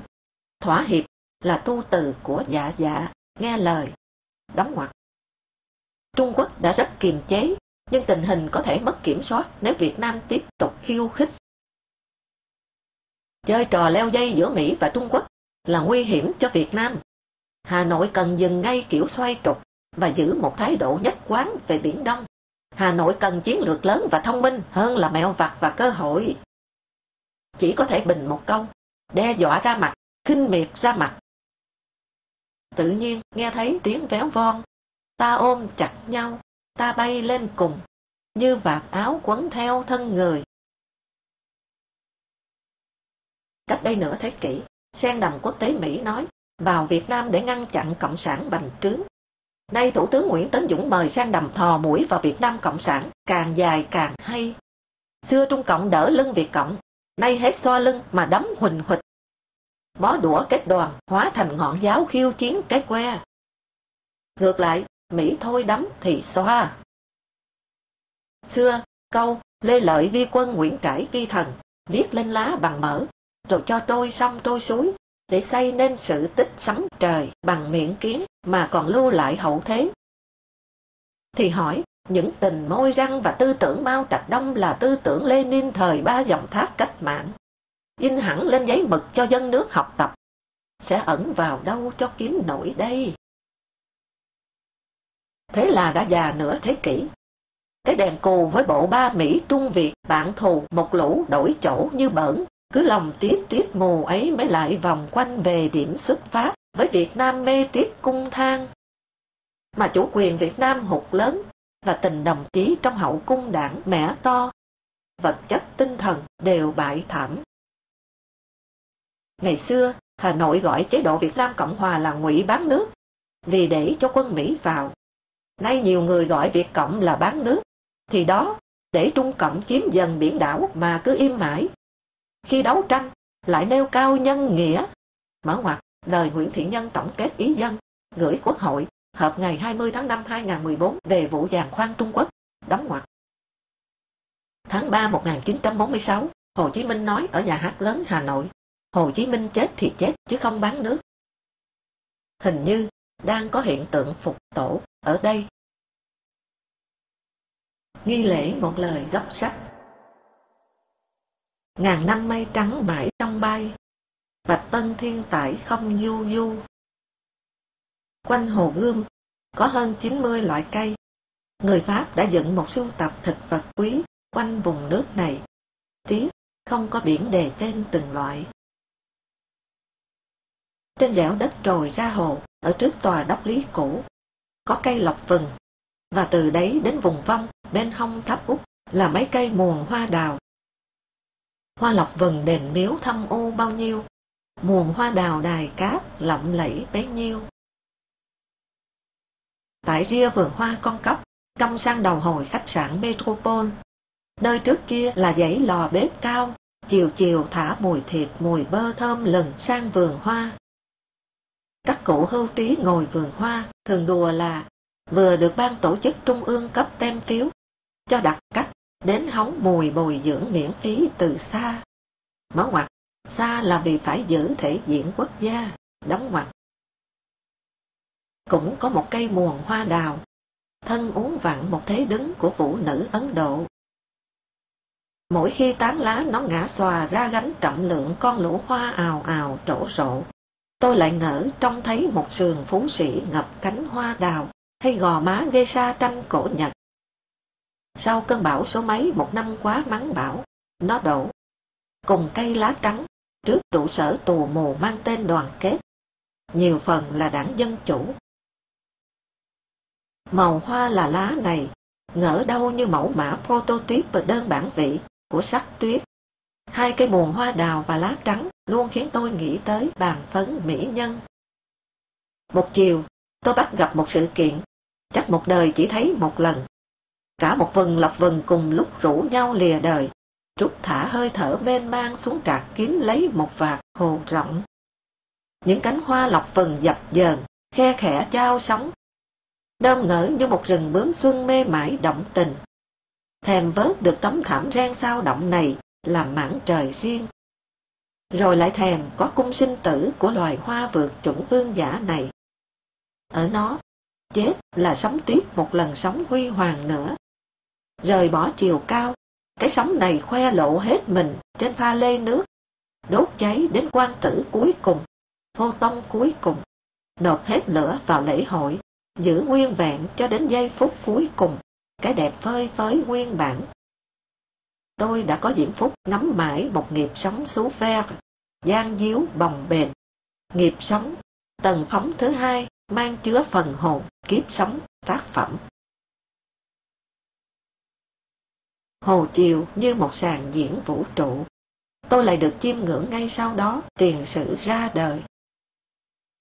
Một con rùa đang nhích dần ra khỏi mặt hồ, leo thận trọng lên đảo tháp. Trước mắt tôi, Hồ Gươm bỗng êm ả, bỗng bát ngát mở ra cửa mình đàn bà. Mặt nước gợn trao là màn ối đang đau đáu hoang thai tự xé bóc cho khởi nguyên bóc thét sợ sệt lặng lẽ trình diện. Hai màu phẩm nhuộm hàng xén chợ quê, bạc hà và hồng hoàng của rượu chanh rượu cam quốc doanh, rót lòe loẹt từ biển hiệu thủy tạ xuống mảng hè đầy que kem.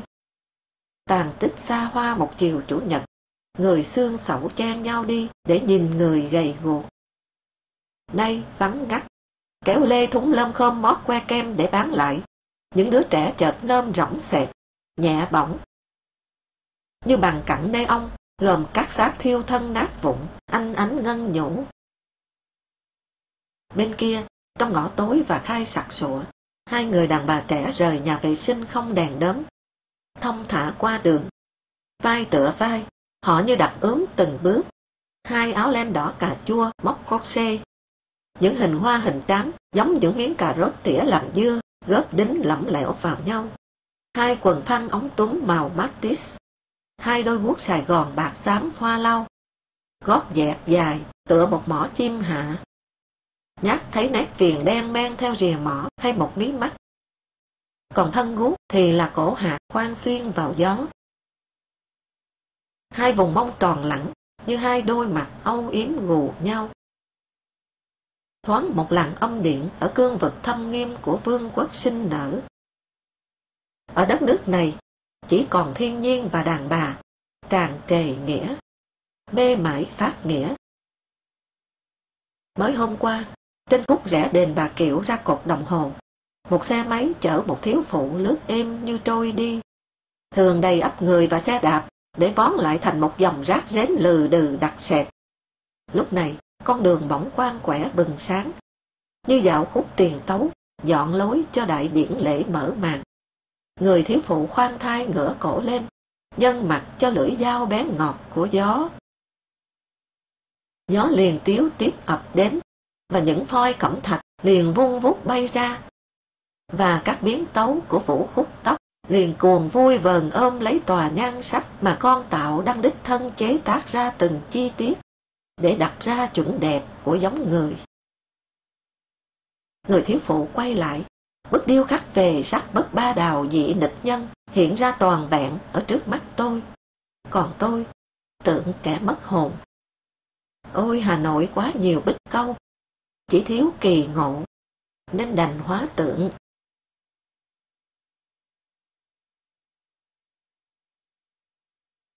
Tối ấy, trước khi về nhà, tôi tạt qua chuồng công, hay nhà nguyện của tôi. Ở đầu cành cây làm chỗ công đậu, thù lù một khối đen đúa, một người ăn mày nào mới đem vật bất ly thân, cái bị sách của ông, quàng vào đó. Tôi bỗng thèm một bị ăn mày, đựng cái đời tôi chiêu như thanh ti mà mộ đà như tuyết, cái đời đã nộp hết tô sóng rẽ. Quyển sách này là cái bị ăn mày ấy, thà thế. Còn hơn cái bọc da thối tha Trần Thái Tông khuyên từ bỏ trong khóa hư lục. Tôi rất yêu hai câu thơ của Ferdinand Pessoa. Tất cả những gì tôi có là những gì tôi cảm, và đẹp là bóng của các vị thượng đế. Nghĩ cái bị ăn mày là đời mình, chợt thấp thoáng thấy bóng các vị thượng đế.